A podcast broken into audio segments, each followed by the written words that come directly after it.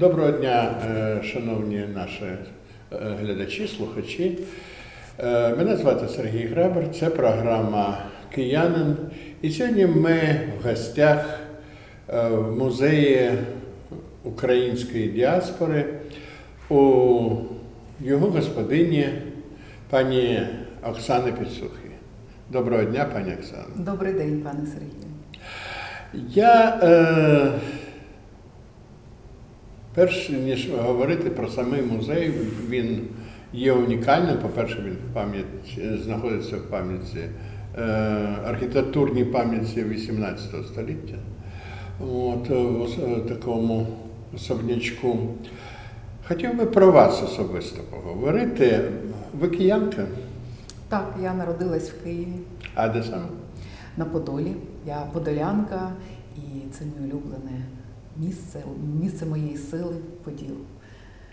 Ну, бачите, і у нас з нашої знімальної групи теж є одна людина, Олег його звати, він mm-hmm. теж подолянин.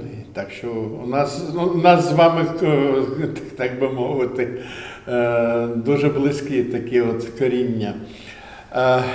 Поділ – особливий район. Ну, Київ – особливе місто. Ну, так, для мене це моє рідне місто, місто а, частини а, моєї родини. А, моя в нас прабабуся жила в Києві. І, власне, я дуже люблю Київ як місце, де, а, де відбувається все найголовніше в нашій країні, де народилися мої діти, де я вчилася, де я працюю. А якщо говорити про малу батьківщину, якщо можна так сказати, про Київ, то це так, це мій Поділ. Я Поділу не зраджую. Як би не складались обставини мого особистого життя, але Подолу я не зраджувала жодного разу у своєму житті. Я завжди жила на Подолі. Тобто ви і зараз на Подолі? І зараз, живете? Так. Я, перше моє місце проживання – це була вулиця Юрківська, названа на честь Древньої, древньої річки, яка впадала колись в Почайну. Mm-hmm. Друга вулиця, на якій я жила, була вулиця Почайнинська, на честь тобто річки ви, Почайни. Да, да, да. Там, і, де хрестили Русь. Абсолютно. І, власне, я вам хочу сказати, що так, Подолу і разом з ним мені дуже пощастило, тому що Поділ зберіг в собі дух старого Києва, і топоніміка Подолу, на щастя, так само ще навіть в радянські часи вона була все ж таки максимально автентичною. І я завжди згадую, що я з дитинства прогулювалась, вивчала, досліджувала, придивлялась. Ходила вулицями Щекавицькою, Межигірською, Бучайнинською, Волоською, Хоревою. І за кожною з цих назв поставала величезна історія, навіть якщо я її в дитинстві ще не усвідомлювала і не знала. І прокидалась я, власне, не під совєтський гімн, а під передзвін подільських церков. І знову ж таки, підсвідомо чи свідомо, але це впливало на, на мене, як на людину. Тому я Поділ люблю, я про нього намагаюсь дбати, як мешканка Подолу. Це ну добре. І сподіваюся, що е, нічого не зміниться в моєму житті ніколи в цьому сенсі. Ну, дуже багато залежить від нас самих особисто, е, е, і чи ми є, е, чи ми любимо своє місто е, і ту ну, малу батьківщину, е, е, про яку ви тільки що розповідали, чи в принципі, нам все рівно, і ми просто розвіяні по світу. Да? Ну, ви ж то частенько їздили до війни, ну і зараз, я знаю, ви їздите в справах, так би мовити, роботи вашої, музейної справи, нашої спільної. Бо музей це ж не тільки для тих, хто його створює, а музей в першу чергу для тих, хто приходить до нього і хто ну, бере участь як відвідувач. Ви їздите по світу, і е, коли у вас починається ота тяга додому? Я не кажу ностальгія, просто тяга додому. Це різні речі, ностальгія і тяга додому. Ну, е... Перше, дім завжди зі мною, куди би я не поїхала, тому що відчуття, що я належу Києву, Україні і Подолу, як моєму от місцю, де я прожила багато років і живу, воно зі мною завжди. Це абсолютно таке якісь екзистенційне почуття. По-різному складаються обставини. Коли почалася повномасштабна війна, я опинилась в окупації і потім була змушена на деякий час виїхати ненадовго з країни для того, щоб допомогти своїй доньці адаптуватися до, до, умов, до, до певних умов, але вона також, зразу скажу, повернулася вже. Вже повернулася? Так, вона повернулася. І це, мабуть, був найдовший період в моєму житті, коли я була поза Києвом. Це було, здається, період двох місяців. Пару місяців. Так. І це було складно. Це було складно. Я жила фактично такими двома життями. З одного боку намагалась якось пристосуватися до тимчасового, але життя за кордоном. І з іншого боку жила болями і Ну, воєнним, да, да. воєнним лихоліттям е, Києва і взагалі всієї країни. Всієї країни. Тому скажу так, тяга до е, мене завжди додому, вона зі мною завжди. З першого ж дня, коли я тільки залишаю країну, я вже хочу додому. Разом з тим я дуже люблю подорожувати. Дуже люблю, я відкриваю для себе інші країни, інші культури, інші звичаї, інші традиції.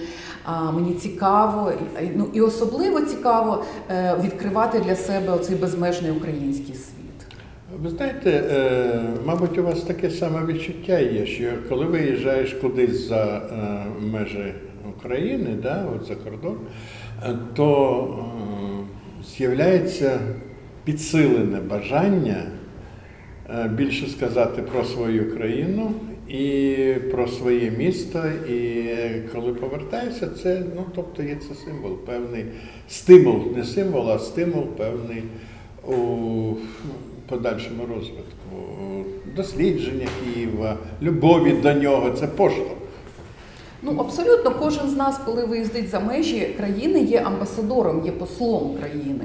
І, власне, так, як ти поводишся, так, як ти презентуєш себе, люди по цій презентації бачать і країну, до якої ти належиш. Тому що одне з перших питань, коли ти кудись виїжджаєш, а звідки ви? Where are you from? Це всі люди mm-hmm. світу задають це питання. Це з одного боку. А з іншого боку, коли ти чомусь навчаєшся, як за словами великого класика, чужому навчаєшся, ти думаєш, ага, а як це, чи буде це корисним цей досвід для своєї країни? І, власне, оця, оцей взаємний обмін, він важливий. Звісно. Він дуже важливий, і ну, я теж відчуваю, інколи оце, відчуваю цей момент, а як це пристосувати в наших умовах? Тобто ця думка, вона постійно те чи інше, щось сподобалося. Ви ж музикознавець за фахом, так? Так. Закінчували школу імені Лисенка, потім консерваторію, зараз вона академія, Національна академія музики, і там же аспірантуру ви закінчували. Так що ви з званням, да? Ні, так склались обставини, що я тоді не захистила дисертацію, хоча завершила успішно навчання в аспірантурі.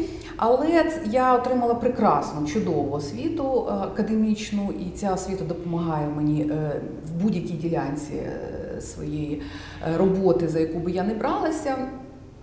Скажу, що я пишаюся, що я є першою випускницею створеної в кінці вісімдесятих років ХХ століття кафедри історії української музики.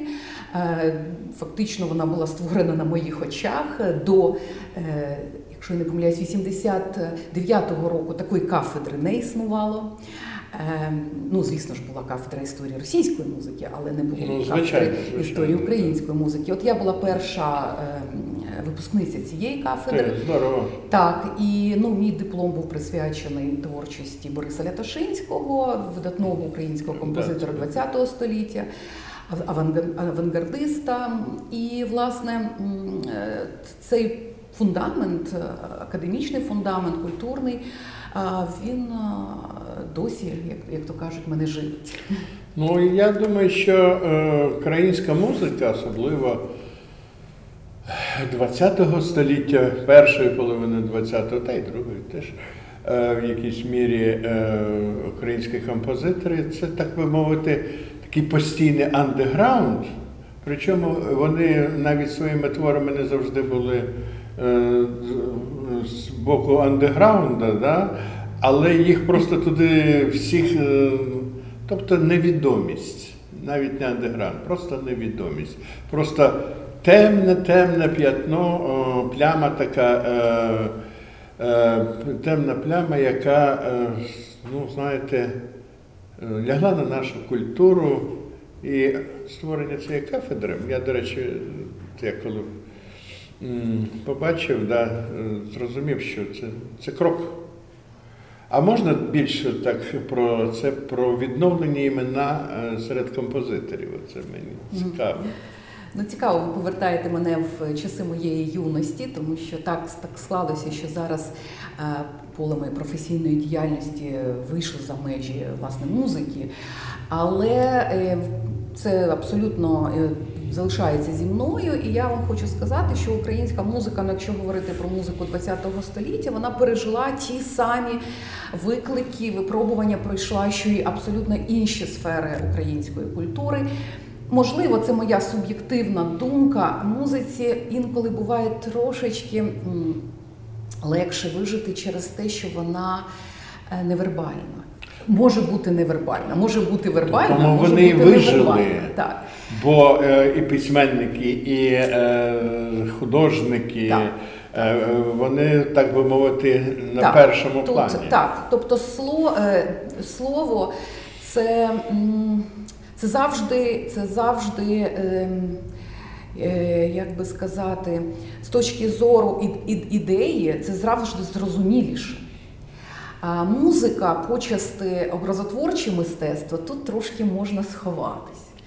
Але е, ну, радянська ідеологічна машина, вона примудрялась нищити і, як то кажуть, асфальтом закривати навіть і тих, хто не користувався словом. І ми знаємо, що цю знамениту історію про статтю, я вже не можу помилятися, в якій із совєтських газет, це була стаття «Сумбур вмісто музики». Це про Шостаковича? Так, так. І там якраз е, йшлося про те, що музика має бути доступною, зрозумілою народові. сорок восьмий чи через сорок сьомий рік? Щось таке, так, я ж кажу, це все зараз я згадую з часів моєї юності ці факти. Угу. І, власне, українські композитори, як, власне, і представники інших жанрів української культури, були змушені, аби вижити найчастіше, жити таким подвійним життям. З одного боку писати кантати про Леніна, а десь там в стіл писати музику, яку вони, ну, самі хотіли писати, прагнули, мріяли про неї. І е, зараз ми це маємо все знову ж таки підняти, зрозуміти, переосмислити і е, відкрити для себе невідомі пласти української музики. Мені дуже імпонує, що зараз е, ім'я Бориса Лятошинського звучить все частіше от, yeah, в інформаційному частіше. просторі, тому що коли я вчилася, е, це ім'я було відоме дуже вузькому колу фахівців, музика його виконувалась, але е, не, не була відома широкому загалу. Надзвичайно цікаве явище, якщо говорити про українську музику, це творчість шістдесятників, тобто, ну, це доволі умовна назва, але все ж таки, ну, так, так, тих, хто, тих, хто... Періодизація так, певна. певна так. Ну і прикро і сумно, що один із найгеніальніших представників цього покоління, Валентин Сильвестров, був змушений нещодавно виїхати за межі України. Я знаю, що він за кордон. Так, на початку повномасштабної війни, і, е, ну, і зараз він знаходиться поза межами його рідного Києва і України. Це, е, ну так от, щоб наші слухачі, глядачі розуміли, Валентин Сильвестров – це геній. Це абсолютний геній, якого знають в усьому світі, а ми, на жаль, його знаємо дуже-дуже мало. Хоча він наш, наш киянин, в нього там квартира така собі квартира, просто не творча навіть. Е, ну, так, е, де рояль стоїть, е, по-моєму, на, е, ну, на лівобережжі, е, на Русановці, ну, чи за Русановкою відразу. От. Е, він просто, просто це, це людина височайшого гатунку. І коли я е, говорив в розмові з е, видатним музикантом е, Володимиром Тарасовим, він щось питав, ну, а що каже Валік, вони так, е, на, вони на короткій нозі, Валік каже, що не почесний громадянин міста Києва. Я кажу, ні. Розумієте, ми інколи просто от всі загалом, да, робимо е, ну, спіль, спільні такі помилки. Валентина Сильвестрова треба подавати на почесного громадянина, щоб він, щоб його місце так і так вже зафіксувалося, і таким чином зафіксувалося в історії нашого. Ну, на жаль, нашого. Ми дійсно починаємо говорити про людину добре і згадувати його здобутки, її здобутки часто, коли вже він цього не чує. Або вона. Це, це велика така наша драма. І е, так, в будь-який спосіб е, мені, як киянці, як е, мистецтвознавиці, хотілося б, щоб якнайширший загал українців е, оцінив творчість і особистість Валентина Сильвестрова. Е, хочу сказати, що світ вже відкрив Валентина Сильвестрова. І широкий світ. Я коли е, перебувала в такій тимчасовій двохмісячній еміграції в Сполучених Штатах, відвідала кілька концертних майданчиків, кілька концертів на підтримку України. Е, і в кожному з цих концертів звучала музика Сильвестрова. Це, це вже добре. Так, музику Сильвестрова знають. І, власне, я б сказала, що м, два таких е, ну, сучасних композитори, яких наразі виконують в, в концертах, де включена українська музика, це Мирослав Скорик і Валентин Сильвестров. І ну, ми маємо більше, очевидно, але Той я вважаю, безумовно, але я вважаю це величезним, величезним кроком вперед. Дуже трагічно, що за таку ціну світ пізнає українську культуру, що таку ціну платимо ми за те, щоб світ нарешті почав виконувати, зокрема, українську музику. Це біль, це сльози, це, це величезна трагедія, але, але, але, але, але тим не менше це для нас дуже важливо так само. Світ має зрозуміти, що ми маємо колосальну культуру, древню культуру, що ми маємо не просто на рівні культуру з європейською чи світовою, а інколи ми попереду.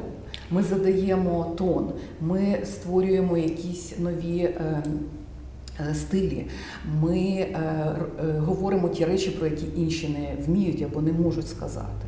І це, це світ тільки зараз, але побачить. Пані Оксано, один з моментів вашого життя – це робота е, в журналах. Тобто ви керували, да, я так розумію, бортовими журналами, які були в усіх літаках, було так, що літали з, з України. Це там бізнес... Це були журнали видання «Меридіан», «Меридіан» і «Бізнес-клас». І бізнес-клас, і бізнес-клас. І ще для дітей був таке видання «Мандрик», воно називалося. «Мандрик», так. Да? Оце от.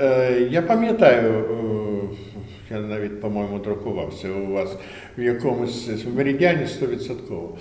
От. І ну, це певний період вашого життя. І от ви з музикознавець стали головним редактором журналу, який знову ж таки розказує про Україну і який бачить цілий світ.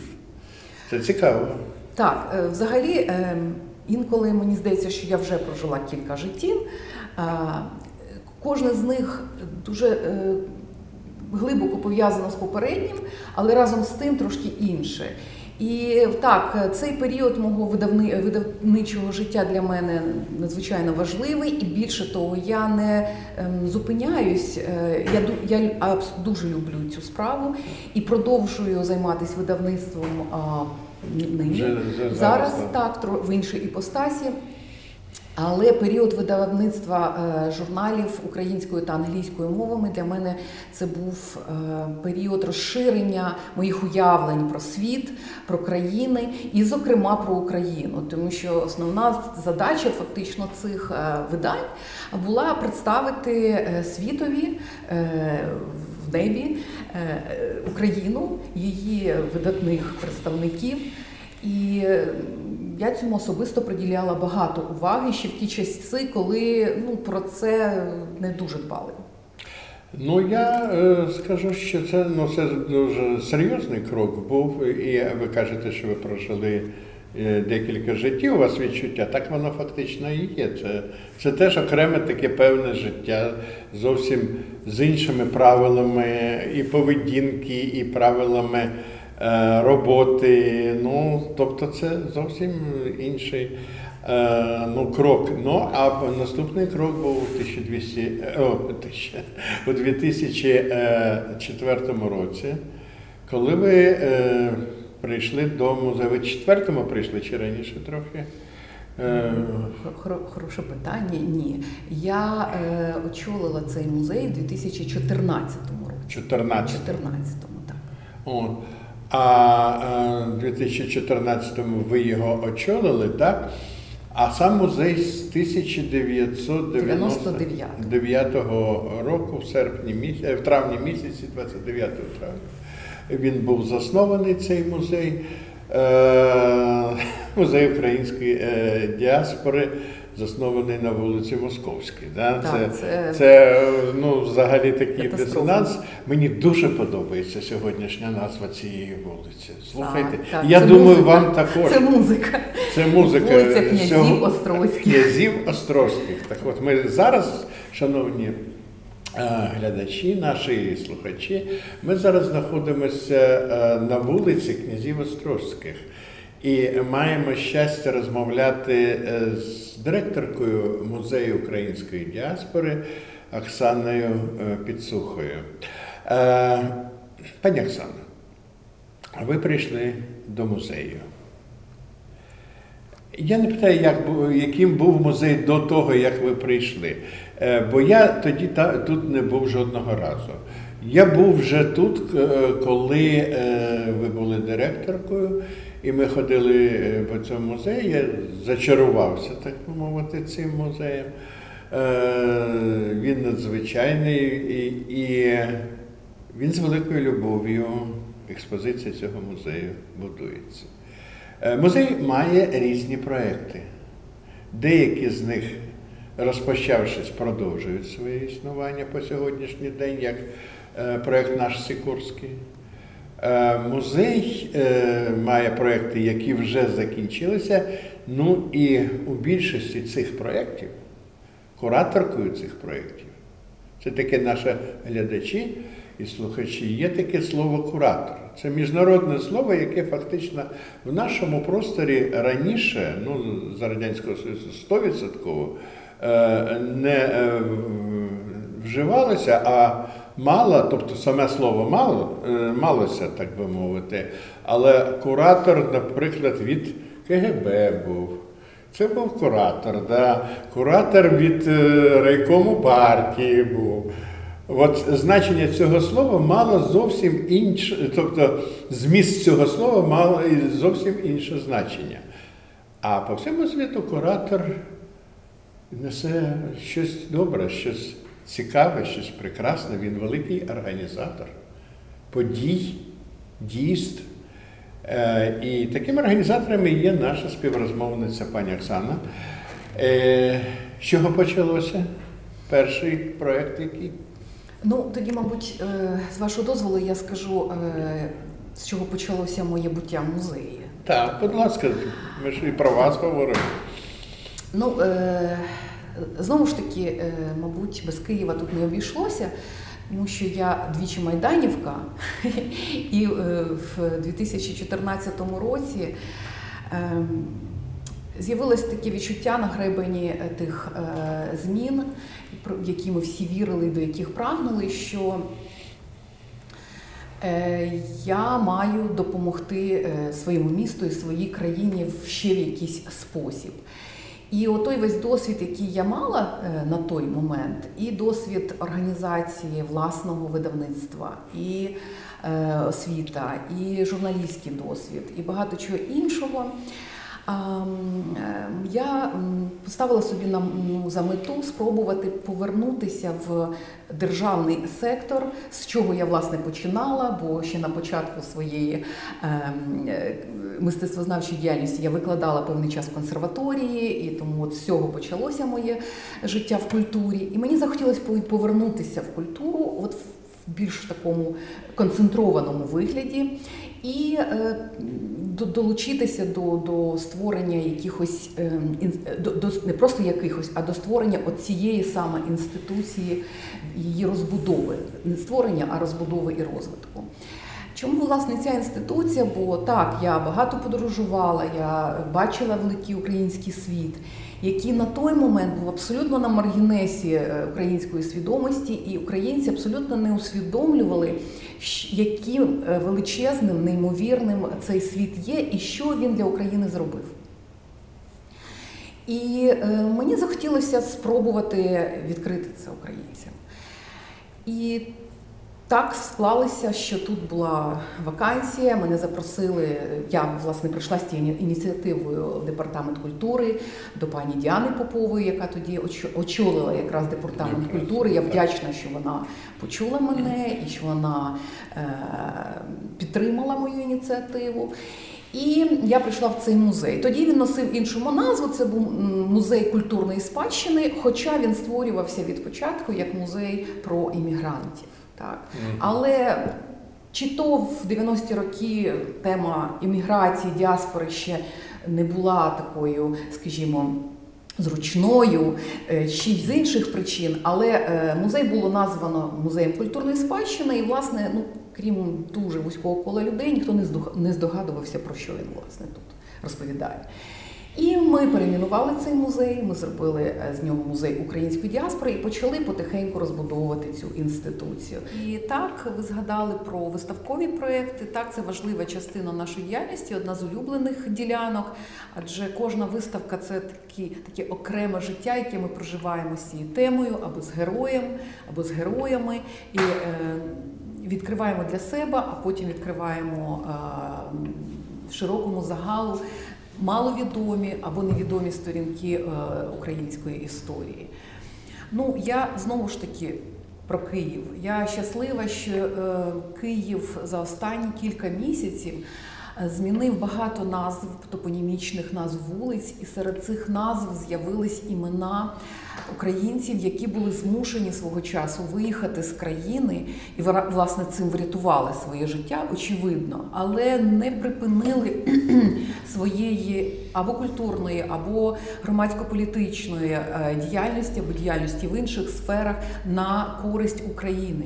Адже ми в діаспорі, ми багато в чому завдячуємо збереженню об'єктивної української історії, величезної кількості архівів, документів і, власне, продовженню цієї тяглості, традиції такої чесної національної української культури без ідеологічних шор, нашарування цих всіх змуш... тих, в яких були змушені творити, жити українці ХХ століття тут, на власній батьківщині. І, приміром, в Києві з'явилась вулиця Якова Гніздовського, геніального українського художника. Це колосальний художник, знову ж таки. Абсолютно маловідомий. Абсолютно. Абсолютно досі, Абсолютно. Хоча вже здійснюється. Це треба популяризувати на державному рівні. Ну, так. Бо м- на одному ентузіазмі е- загальна відомість тої чи іншої особи неможлива. Коли, ну, будемо так, ми штовхаємо, ми, ми, ми намагаємося, ми розповідаємо, Але коли це є в державному Політика. полі, це, да, це є політично, да, це політичне рішення. Абсолютно. Розумієте, так. І я, коли їхала на інтерв'ю з вами, теж згадувала, що не так давно вулиця Пушкінська була перейменована на, на, на честь Євгена Чикаленка. Чикаленка, так. Теж людина, яка була змушена фактично вмерти, прожити свої останні роки в еміграції. І е, запитуєш, запитай будь-кого на вулиці, да досі ще не знають, навіть не чули це ім'я більшість наших людей. Це він казав, що Україну треба любити до глибини своєї кишені. Так, це його слова mm-hmm. і, знаєте, значення, роль цієї людини в українському, в розбудові української ідеї і України просто колосальна. Ми будемо відкривати і відкривати все те, що він зробив, тому що зробив він дуже багато. Це була людина, яка фактично створила першу україномовну газету, «Рада» вона називалась. Це людина, яка за власний кошт, людина, яка вкладала кошти в видавництво книг, книг українською мовою, фінансувала це, замовляла, фактично утримувала на собі оцей тягар фінансовий, тої, ну, української ідеї, яка леджевріла в ті часи в Києві. І це дуже важливо в Києві. Так, він був, він профінансував російсько-український словник за його участю фінансовою і організаційною. Цей словник було видано. Я не є фахівцем, експертом власної біографії Євгена Чикаленка, але я просто привела цей приклад, щоб глядачі краще зрозуміли. Ну всі ж з нас знають, хто такий Пушкін. Розумієте? І це не наша культура, і це абсолютно, як то кажуть, нав'язаний оцей русський мір, оцей символ русского міра, за, за яким завжди в'їжджали російські танки за Пушкіним, да, і в кожному селищі. Селищі, в якому е, в мене будинок, здається, досі є вулиця Пушкіна.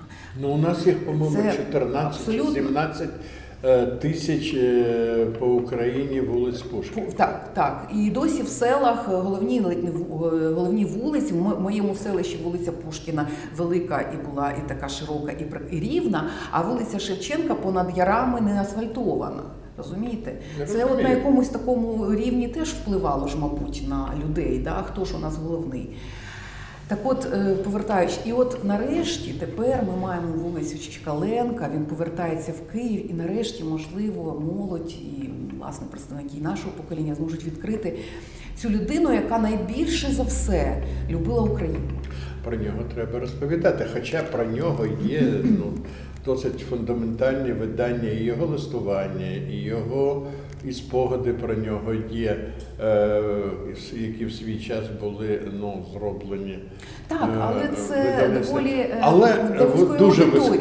Це дуже вузької аудиторії, невеличкими накладами, розумієте, і люди, які не є науковцями, їм треба зовсім інший формат подачі. Вони не візьмуть ці книжки. Ні, ні. От ні. Я... Вони їх злякаються так, навіть. Так. Зараз, зараз відбувається в цьому сенсі багато позитивного, і я хочу, приміром, всіх запросити до перегляду фільму «Щедрик проти руського міра», який буквально ось тижнями недавно за участі чудової дослідниці Тіни Пересунько вийшов на екрани, і от він присвячений, наприклад, історії просування Щедрика на світовій сцені завдяки ще одному, ну, скажімо так, киянину Олександру Кошицю. Олександр Кошиць жив багато років в Києві, він тут викладав, він тут очолював хори, він створював музику, але всім відомо вже зараз, слава Богу, факт, що він виїхав за дорученням Симона Петлюри з українською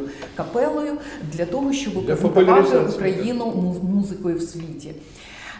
Так от, знову ж таки... А знаєте, де він жив останній, перед від'їздом? От е, на Софійській площі «Інтерконтиненталь» готель. І е, є збережений, ну, відтворений, будемо так, от, фасад будинку е, такого е, старовинного кінця дев'ятнадцятого, mm-hmm. початку двадцятого століття. В цьому будинку е, була, е, була редакція журналу «Київська старовина», І в цьому будинку жив останні роки перед від'їздом якраз Олександр. Чудова інформація. Так, ми маємо це все вивчати, тому що цього не знають багато. Ну, тому людей. Я і сказав. І от такі фільми, як «Щедрик проти руського міру», які якраз е вони звернені до широкого загалу, і вони цікаві будуть великій аудиторії, я певна, що це спрацює. От такі потрібні формати.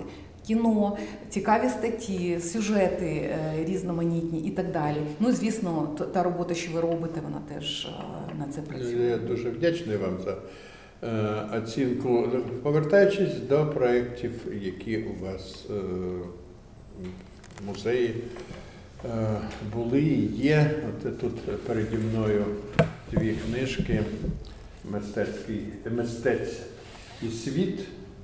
От, це одна книжка така, якщо показати нашим глядачам, слухачам. Слухачі не побачать, глядачі побачать. І це про Миколу Кричевського, цей проєкт був тут в музеї. Ну і другий, другий проєкт – це Катерина Кричевська-Росандіч, дороги… Штрасенроудс. Штрасенроудс. Книжки присвячені родині Кричевських. Знову ж таки, якщо ще Федіра Кричевського більш-менш знали, і в радянський час якось він, ну, його ім'я, ну, було реабілітовано, не заборонено, то Василя Кричевського ні. І е, вони ж брати, правильно? Рідні. Рідні брати. Думаю, що Федір Кричевський зумів, так сказати, прорвати, так би мовити, прорватися в інформаційний простір завдяки тому, що він був художником ще й театральним в якійсь мірі. І от ескізи до постановок його, вони допомогли. Це мені так здається, це моє особисте. Може, я помиляюся. Бо таким же чином і Петрицький, Анатолій Петрицький теж е, зумів, зумів прорвати через радянські оці заборони, цензури. Е, Василь Кричевський ні. Василь Кричевський був під е, абсолютно гласно-негласною забороною. Ну, всі ті, хто емігрували, і тим більше емігрували з політичних таких міркувань, так, вони... Е, е, В кращому випадку викреслювалися з титрів кінофільмів, з енциклопедій, зі словників і так далі, і так далі, і забувались. В гіршому там випадку на них заводилися справи, полювали агенти е, десь там в Європі або де-інде, да, з метою знищення е, фізичного. Тому, е, е, звісно, Василя Кричевського викреслили, та, власне, і Федора, чесно кажучи, довгий час не довгий дуже час. не дуже згадували, бо в нього історія своя непроста. Але е, все ж таки його трошечки раніше повернули в, культур, значно, в культурне значно. поле. Так, з Василем Григоровичем все було в цьому сенсі довше. І е, імена Кричевських вже почали активно повертатися вже в, в часи, відповідно, української незалежності. І, зокрема, ну, і завдяки нащадкам Кричевських, зокрема Катерині Кричевській-Росандіч, яка дуже, яка в перші роки незалежності не просто встановила тісні контакти з Україною, різними українськими інституціями, а приїздила в Україну, в Полтаву і в Київ, привезла багато своїх творів та творів представників своєї династії, подарувала різноманітним музейним інституціям, і це спонукало інституції до вивчення і до презентації, до презентації творчості різних Кричевських в Україні. Династія Кричевських – це взагалі окремий космос. Я думаю, що він ще теж чекає своїх не просто дослідників, дослідників вже потроху є, але відкривачів, і журналістів, і кінематографістів. Адже, на жаль, наша історія настільки трагічна, що можна по пальцях однієї руки перерахувати династії, які мистецькі династії, які в чотири-п'ять поколінь передавали одне одному не тільки і знання, і вміння, і свою спадщину, і так далі. І в Кричевських це сталося, це відбулося завдяки імміграції. Я майже переконана, хоча я, ми не можемо тут фантазувати, що якби Василь Григорович, його син Василь також і його інший син Микола залишились в Україні, я майже переконана, що їх би, на них би чекала після Другої світової війни дуже складні часи, м'яко кажучи. Ну, скоріше за все, так. Так. А завдяки еміграції вони продовжували свою справу і служіння Україні. Завдяки музею, і цьому я дуже завдячую музею, що він подарував мені можливість доторкнутися до цих історій і ще, знаєте, не просто їх відчути як історію, а ще доторкнутися до цих живих людей. Тому що я особисто була в гостях у Катерини Кричевської в, в містечку Mountain View, це недалеко від Сан-Франциско. І там я відчула дух тої України, яка могла, якою Україна могла би бути, якби її не знищували покоління з покоління. Цікаво. Це абсолютно неймовірне відчуття. Це відчуття, що ти потрапляєш в світ, який міг би бути український, про який ми мріяли, про який ми фантазували, але якого ми не могли мати. Світ вишуканої аристократичної України, разом з тим дуже простої, спілкування, відкритої до людей. Світ, який передусім дбає про... Ну, я б не сказала, що передусім про суспільне. Звичайно, ці люди надзвичайно сімейні, вони дбають про свою сім'ю, але так само вони дбають про суспільне благо. І той величезний внесок, який зробила Катерина Кричевська, бо вона фактично єдина з того покоління, яке виїхало з України, з Києва, дожила до, до наших часів, скільки вона зробила для України, це неймовірно. Ні, вона померла.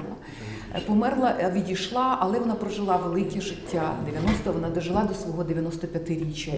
Так, і вона дожила, ми пообіцяли, що ми зробимо її на дев'яностоп'ятиріччя виставку і альбом.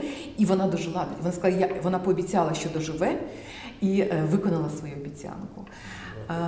Так, людина надзвичайної краси, вроди, зовнішньої, внутрішньої. І надзвичайної пам'яті. Взагалі всі Кричевські мали таку особливу пам'ять. І коли вони опинились в еміграції, ця пам'ять дозволила їм писати українські краєвиди по пам'яті. Не просто краєвиди, а замальовки робити дерев'яних церков, архітектури, хат, інших якихось місцин, в яких вони бували, які вони запам'ятали. Уявіть собі, що художник пише по пам'яті і пише з багатьма деталями.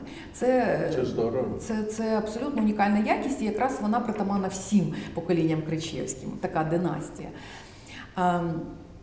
І ми, Катерина Кричевська була, на жаль, вже була тим містком, який поєднував Україну доби УНР, тому що її дід працював з Михайлом Грушевським, ви знаєте, що він... Да, в одному будинку ж жили. жили так, да. Він був автором однієї там, з банкнот, грошових одиниць, угу. Так, і е, багатьох обкладинок е, до книг тієї доби. І взагалі він розбудовував українське мистецтво, модерне українське мистецтво, національне ХХ століття. Фактично був основоположником ледь не в усіх жанрах, як художник кіна, як дизайнер книги, художник книги, графік, як, як колекціонер ужиткового мистецтва і досліджувач ужиткового як, мистецтва. Архітектор, як архітектор передусім. Як архітектор, бо в тій же Полтаві. Так, ну це більш-менш всі знають, будинок Полтавського земства. Да. Так, це був там один з перших, але найбільш відомий зразок української модерної архітектури. Він зберігся до сьогоднішнього дня. Так, на щастя, хоча там да. були певні були, да. зміни. От, і, і от Катерина Кричевська, яка добре пам'ятала, своїх обох дідів, і Федора, і Василя. Василь це був рідний, Федір – двоюрідний дід. Дуже цікаво про них згадувала і у спогадах, і в розмові зі мною. Я навіть дещо встигла записати на відео коротке з нею. І, і для мене це було неймовірне відчуття. Ти, ти наче, ти наче стаєш не просто свідком, а учасником отих подій. Адже перед тобою сидить людина, яка дуже багато пам'ятає і багатьох пам'ятає. Я, ви знаєте, читав її книжку, мої спогади, велика така, ну, за обсягом, може, могла би бути і більше, я вважаю. От, мої спогади, вони дуже живі, дуже легко читаються. І там, в цій книжці, прочертаний оцей шлях до, до Сан-Франциско, да? Так. До Сан-Франциско, вона, оцей шлях її і їхньої родини від Києва. Там є така навіть карта, така мапа, так, де показано, як вони рухалися, в яких містах вони зупинялися, якийсь період жили. І, ну, надзвичайно цікава книга. І спогади читаєш як один з учасників цих подій. Талановита жінка. Талановита, Талановита багатогранна, надзвичайно шляхетна і щедра. Вона допомагала всім, чим могла, українським музеям. І фактично вона не, вона не дожила до повномасштабної війни, але війна, ми знаємо, почалася в дві тисячі чотирнадцятому році, і вона була переконана в тому, що Україна переможе, і нарешті вже оцей страшний монстр Росія перестане, так би мовити, жити над нами. Вона була певна в цьому. Династія Кричевських розсіялась по всьому світу. Її дядько Микола Кричевський жив у Парижі. Її дід, наш класик Василь Григорович, він завершив своє земне життя у Венесуелі, в Каракасі. Так склалась його доля. Катерина з батьком Василем Васильовичем опинилися в Каліфорнії, в Америці. Але всюди вони зберігали, де вони жили, вони зберігали оцей дуже сильну таку свою українськість і е, е, надзвичайно таку шляхетність. Всі. Катеринин батько Василь, він ще ж брав безпосередню участь у створенні фільму «Земля». Так, часто плутають, і я навіть десь бачила інформацію, що до фільму «Земля» долучився Василь Григорович, тобто ні, Василь Васильович. Але ні. Так, Василь Васильович, син Василя Григоровича, працював разом з Олександром Довженком, і так, він як художник працював над фільмом «Земля», і в його списку кінокартин там приблизно двадцять-двадцять п'ять картин різних перших українських картин, які були створені в кіностудії Олег. Сторінка, про яку фактично не знаєте.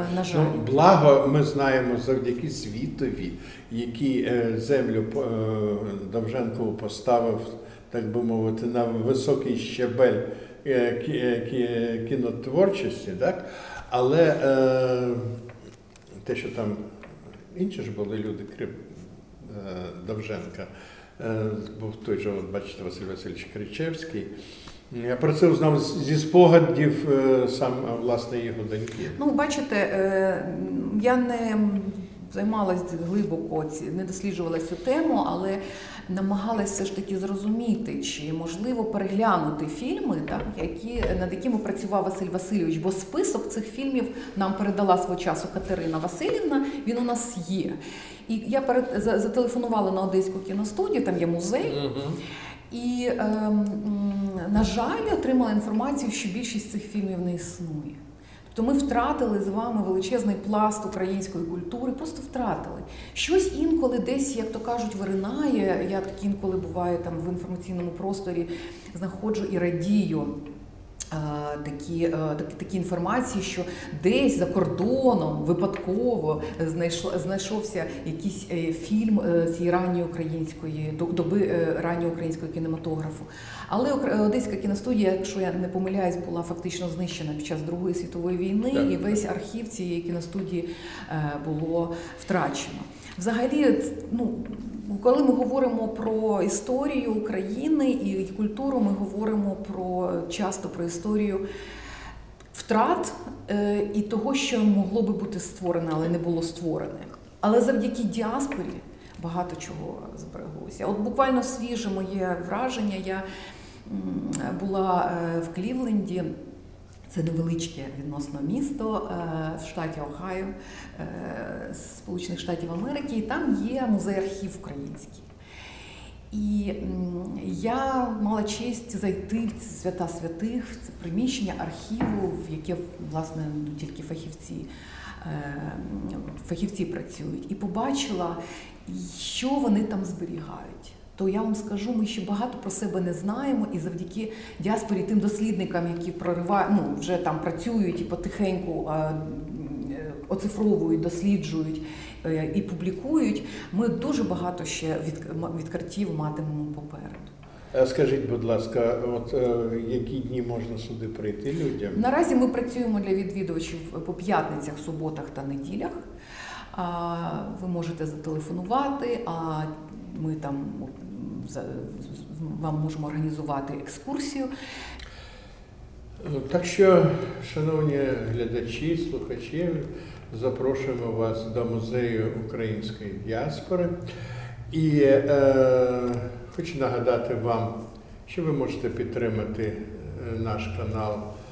І ми є на різних гатунках, і на Ютубі, перш за все на Ютубі, але і в Фейсбуці ви можете побачити наш канал і безпосередньо побачити те, що робить великий проєкт під назвою «Киянин». Ми сьогодні були в гостях у господарки музею, директорки музею української діаспори Оксани Підсухи. Ми дуже вдячні вам, пані Оксана.